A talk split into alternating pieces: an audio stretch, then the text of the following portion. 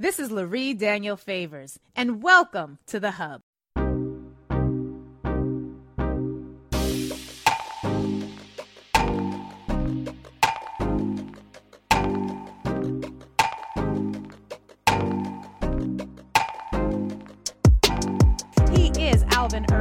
Former kindergarten teacher turned award winning social entrepreneur, international speaker, comedian, he's hella funny, uh, and author. He is founder and chief reading inspirer at Barbershop Books, a national literacy organization that inspires black boys and other vulnerable children to read for fun. Imagine that actual fun in reading. Uh, his work connecting reading to male centered spaces and involving men in boys' early reading experiences earned him the National Book Foundation's Innovations in Reading Prize. His popular TED Talk, How to Inspire Every Child to Be a Lifelong Reader, has been viewed over a million times. Alvin Irby, it is such a pleasure uh, to have you here and so good to have you on this show. Thanks for being with Thank us today. Thank you for having me. I'm really excited to be able to speak with you today. Uh, it's good. It's good. I was uh, instantly taken with the way you talked about your program when we met just a couple of weeks ago at this amazing training that I'm at some point going to tell all the people about because every black executive director of color and or every black executive director and executive director of color needs to know about it. Uh, but you have a phenomenal program, and I'd actually known about the program for a while before you and I met. What is Barbershop Books? How did you birth this idea? And what do you say is the one thing that you would attribute to its phenomenal success? Um, I'm going to try and hold on to all of those questions. Uh, uh, Barbershop Books um, is a literacy organization that is really working to center the voices of Black boys. Um, we, as young Black boys, ages eight and below, sometimes a little older, you know, what are the books that they like to read? Mm. What are the topics that interest them? And then we curate book lists based on their direct recommendations, and we distribute those curated titles to uh, over 200 barbershops across the country who are in our uh, program network. We also, uh, during the pandemic, launched an e library where we now um, feature independently published Black and Brown children's book authors um, and it's available to free uh, for free, you know, to anyone uh, by visiting our website at barbershopbooks.org. And then also uh, another kind of exciting program uh, opportunity that kind of grew out of the pandemic is a summer uh, reading program that we developed called Reading So Lit, where we actually hire high school, male high school uh, students of color and we train them and pay them to uh, lead uh, literacy explorations during the summer with uh, young uh, boys of color ages six to eight. And so, you know, that's what Barbershop Books is doing. How did this all get started? Well, I was teaching first grade in the Bronx. Um, there was a barbershop right across the street from my school. So, you know, no matter where I, I taught, whether it was Harlem, whether it was the Bronx, I always tried to make sure that I did things in the community where I taught. You know, that was really mm. important to me. So one day I'm getting a haircut, and one of my first grade students walks into the barbershop, plops down, you know, on the sofa, and he's, you know, kind of looking a little bored. He starts getting antsy. His mom is like, sit down.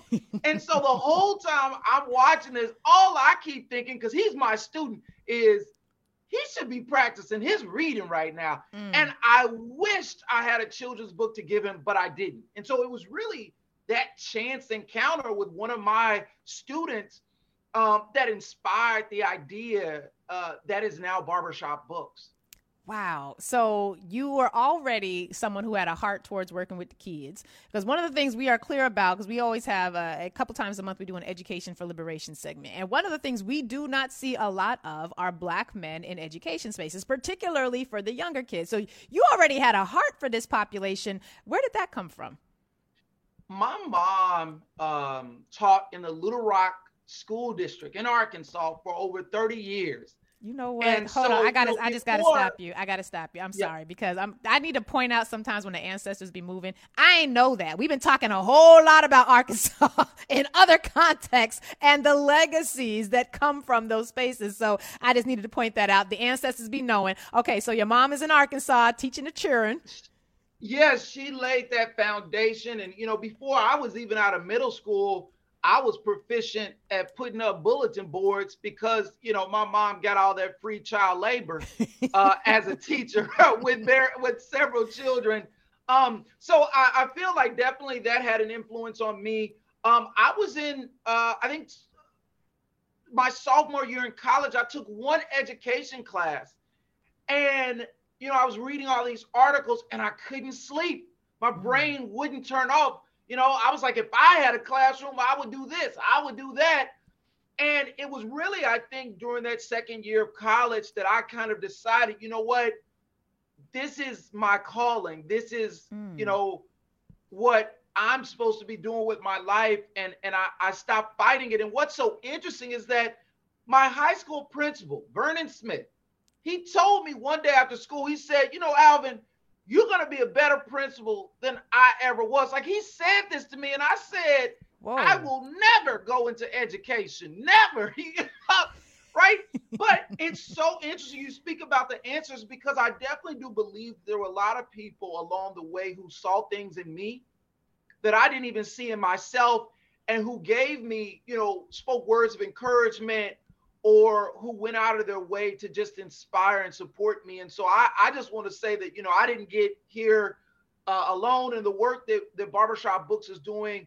Uh, we don't do it alone. You know, we have over 200 barbershop partners across more than 40 cities and 20 states. We have other community wow. partners in those areas, individual community members, school districts, library systems who have made this work possible. This is amazing to me. What what was Principal Smith? Was was that a principal from the community? Was he was he one of us from the culture?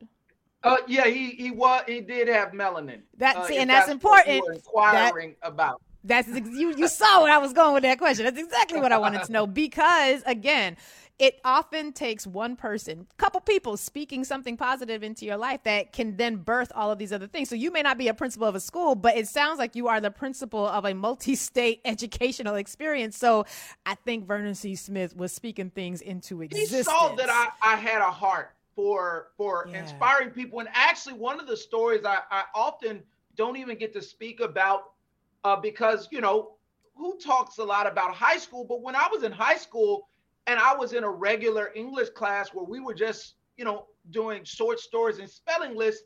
I switched into pre AP and we, you know, we had to read novels. And I remember the first day when she gave us this book list with all these titles.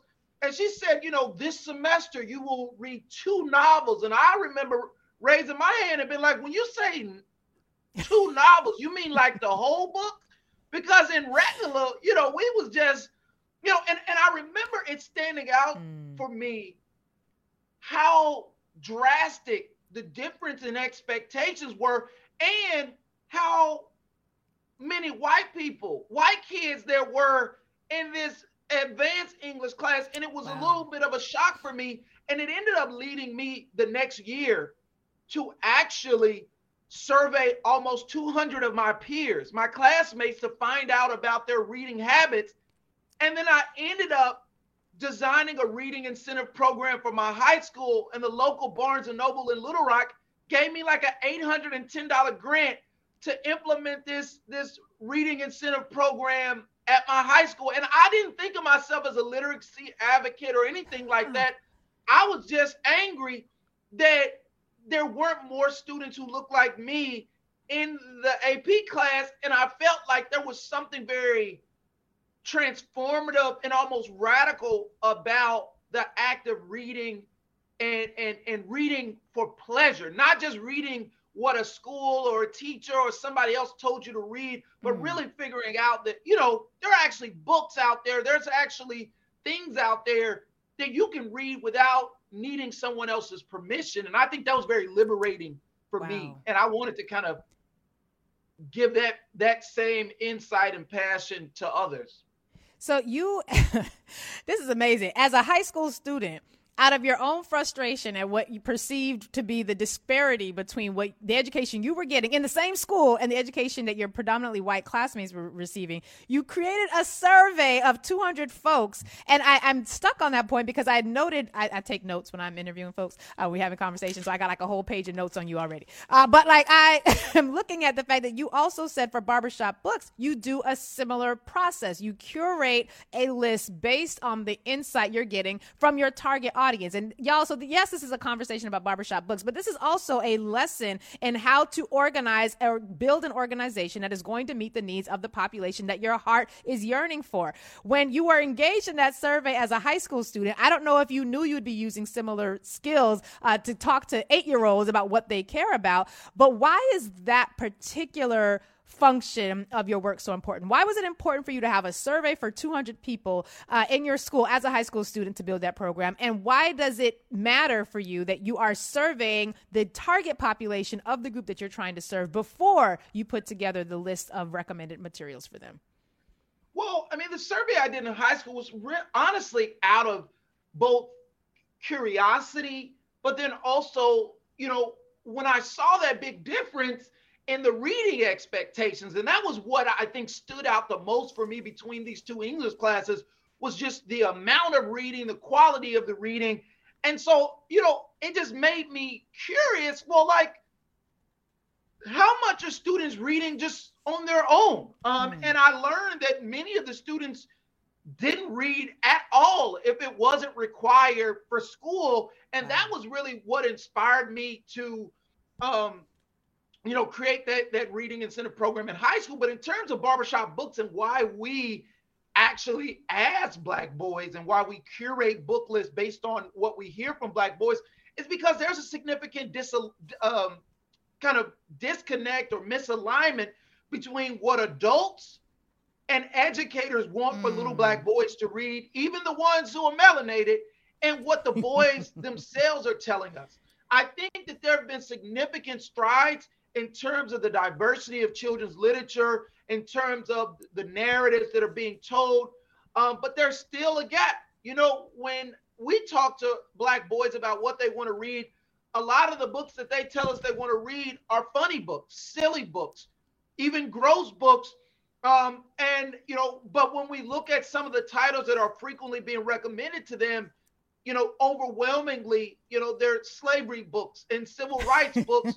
Um, but those, I, I do want to just acknowledge that there are lots and lots of diverse authors who are doing amazing work to really make a dent in this. And I would say that just based on what I've seen, even just within the last, you know, five years or so, there's been some some real traction um, in in not just that there are more kind of maybe black authors, but that the types of stories they're able to tell, the uh, types of protagonists, mm. you know, that are, are, you know, allowed to kind of live in these stories, I really see uh, some significant uh, positive changes uh, being made in that area.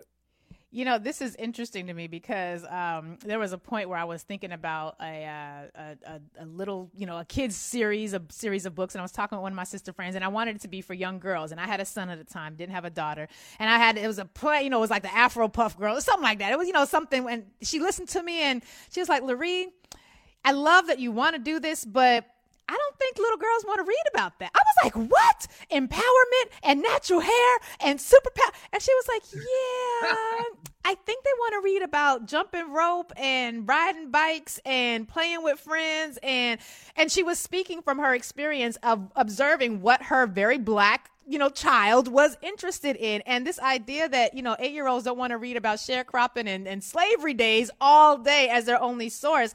And unfortunately, Alvin, you're the expert here, not me. It seems like oftentimes those are the books that we sort of shove at the kids.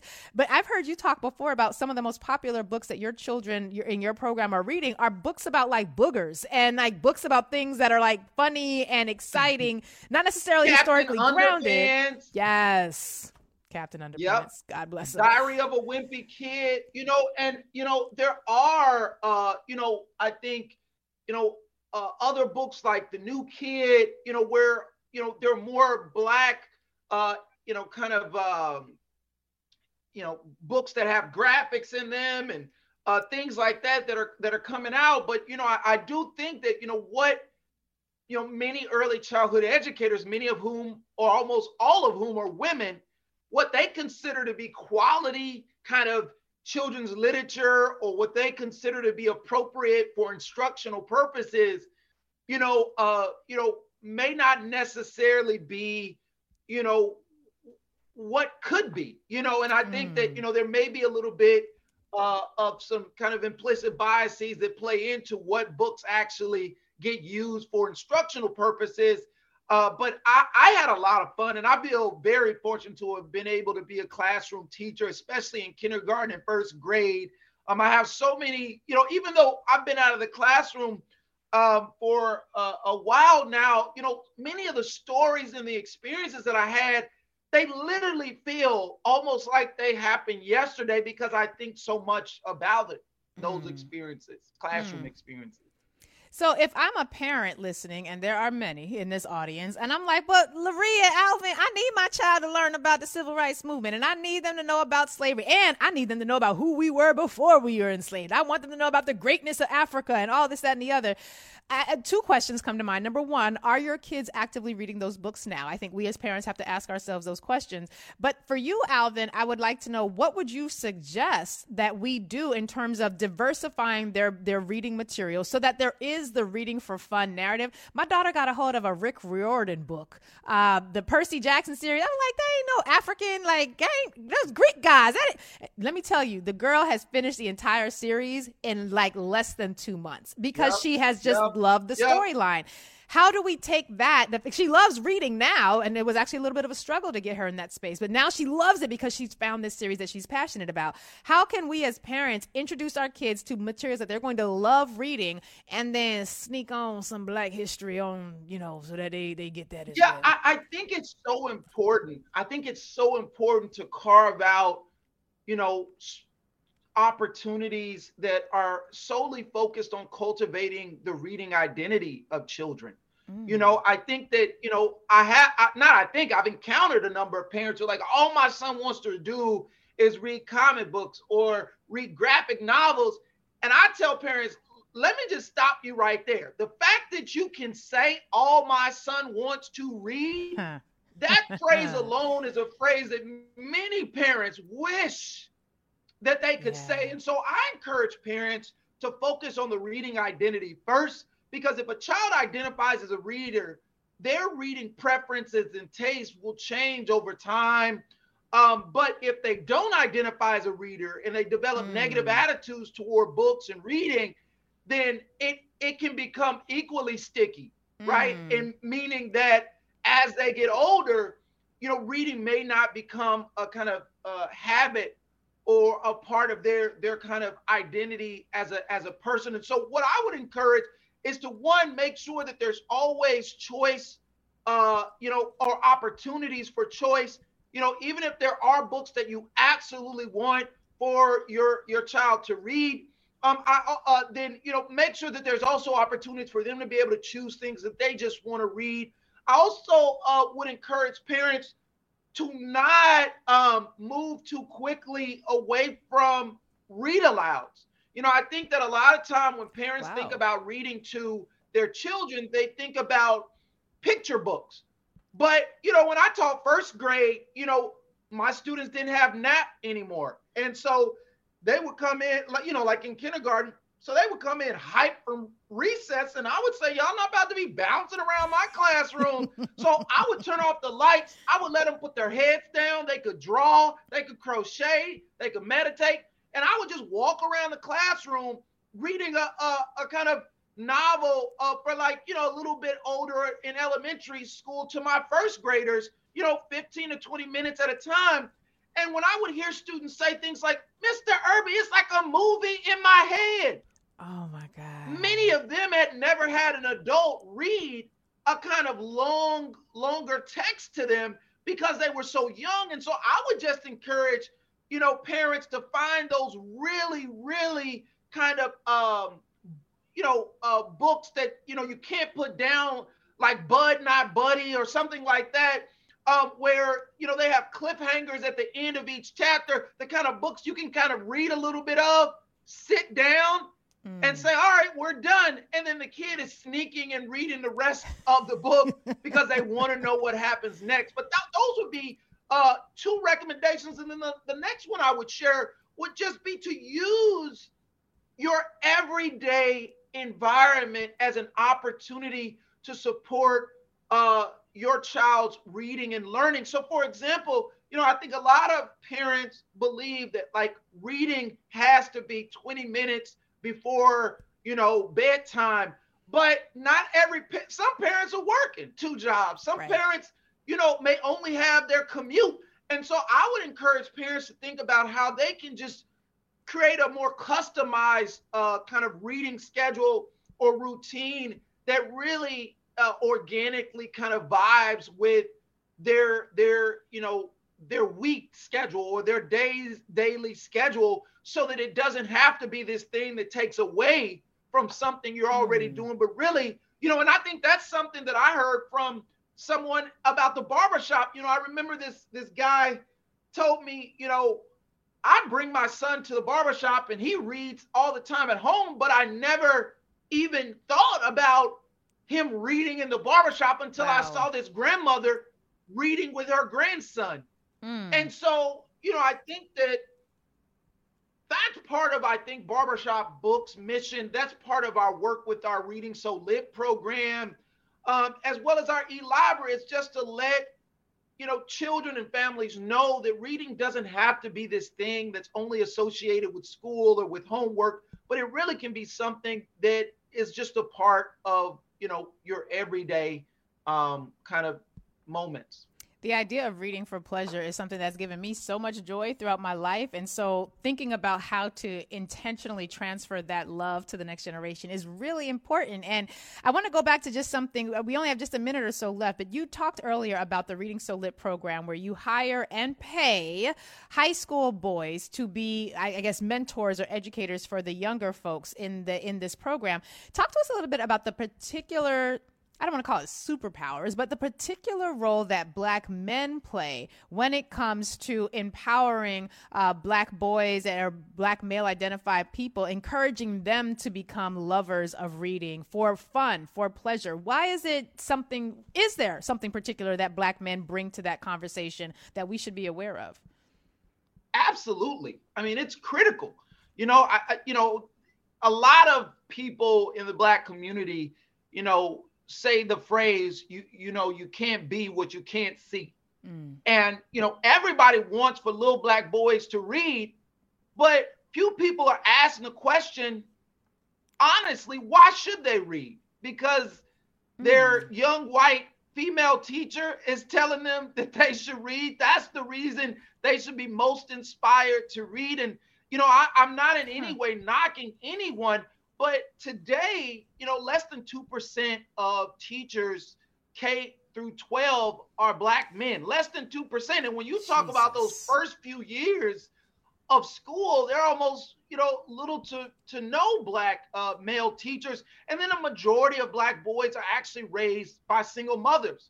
So you mm. have a situation where many black boys don't have black male reading role models at school or at home Yet everybody's telling them that reading should be a part of what they should be doing and who they mm. are. And so, you know, part of our work at Barbershop Books is, is around connecting, you know, black male reading role models to the early reading experiences of young boys. And that includes providing early literacy training to barbers so that we wow. set them up for success and give them practical skills and tips that they can, you know, use it in the barbershop, but also with reading so lit, yes, training young men, high school age boys, ages 16 to 18, to lead fun literacy ex- uh, explorations with boys. And mm. it's been hmm. transformative for many of those young men. And you know, we've already had a number of them reach back out to us about, you know, internship opportunities and have expressed how some of the things that they learned while working with the young children have actually helped them as they've moved on into college wow. and in the work, you know, in their school life. So it's it's been really, you know, I think powerful for us to just kind of hear how we're both impacting the young boys. You know, we had mothers, you know, tell us, um, that you know, reading so lit was the first time they ever had a black man kind of interact with their son around reading. Mm. You know, and, wow. and, and to have you know to have that come from a a mother or father, eh, uh, you know, and and to be able to say that barbershop books help, you know, contribute to that. I think that you know this is part of the solution. I think that you know we have to diversify the pipeline into early childhood education and into just K to 12 education. But I think while we're working on that, I think we also need to be thinking about well, what are the where, where's the low hanging fruit, right? Right.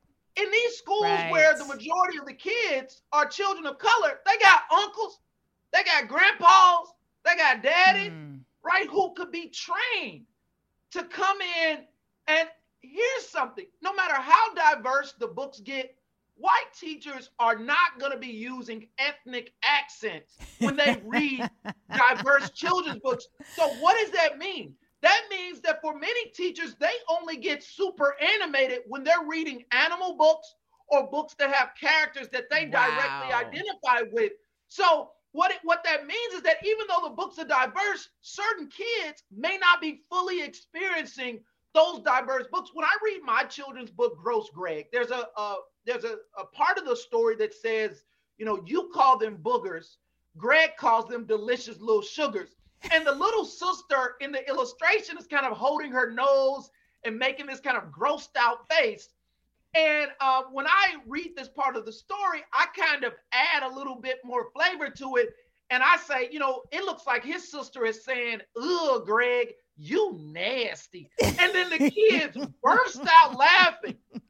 And so the fact that they have this fun, culturally re- relevant moment. Right. And the fact that those kind of moments may not happen with certain teachers, I think just illustrates the importance of having guest readers and creating more opportunities to have people who may not be traditional educators, you know, push into the classroom. Alvin, this is I often say we gonna have to do it for ourselves because don't nobody care. And you have filled up my now page of notes. Uh, so as we're filling up the pages of notes, I have more questions. I'm gonna actually ask Shayla to have you come back because I think in addition to wanting the folks to know about barbershop books, this idea about adult literacy and filling in the gaps for our children by training our own people who are already there who love these little kids, there is a magical formula that you have tapped into there, brother, that I think we need to talk more about. How can people follow Barbershop Books, donate to Barbershop Books on this blessed Giving Tuesday. Uh, we only have like a 30 second window left, but give us the details on how to connect with you so that our Absolutely. audience can support you. if you would like to uh, make a donation to Barbershop Books or find out other ways that you can help the babies read, you can visit our website at barbershopbooks.org. Uh, that's barbershopbooks.org. Um, you can also connect with us on social media. Um, our handle is at Barbershop Books on all platforms. And we would love to kind of, you know, learn from you, hear from you, and find out, you know, what are you, the little black boys in your life uh, reading these days? Uh, because, you know, it really does take a village. It really does. And I love that you aren't just thinking about the benefits of the beneficiaries of the village, but you're preparing the village to serve in that role. Alvin Irby, it's a pleasure, brother. Make sure you get that homework done for the program because, you know, I, haven't finished mine yet. but it has been such a pleasure uh, to have you here. I'm so glad that the audience knows about this program. And I look forward to having you come back. This adult literacy and the ability to be reading role models for our children, there's a magic yes. secret sauce there that we need to explore and extrapolate just a bit. Thank you for being with us today. Thank you so much for having me. I would love to come back anytime. Absolutely. Shayla, we going to make that happen. Thank you, Alvin. We appreciate you, brother. We appreciate you.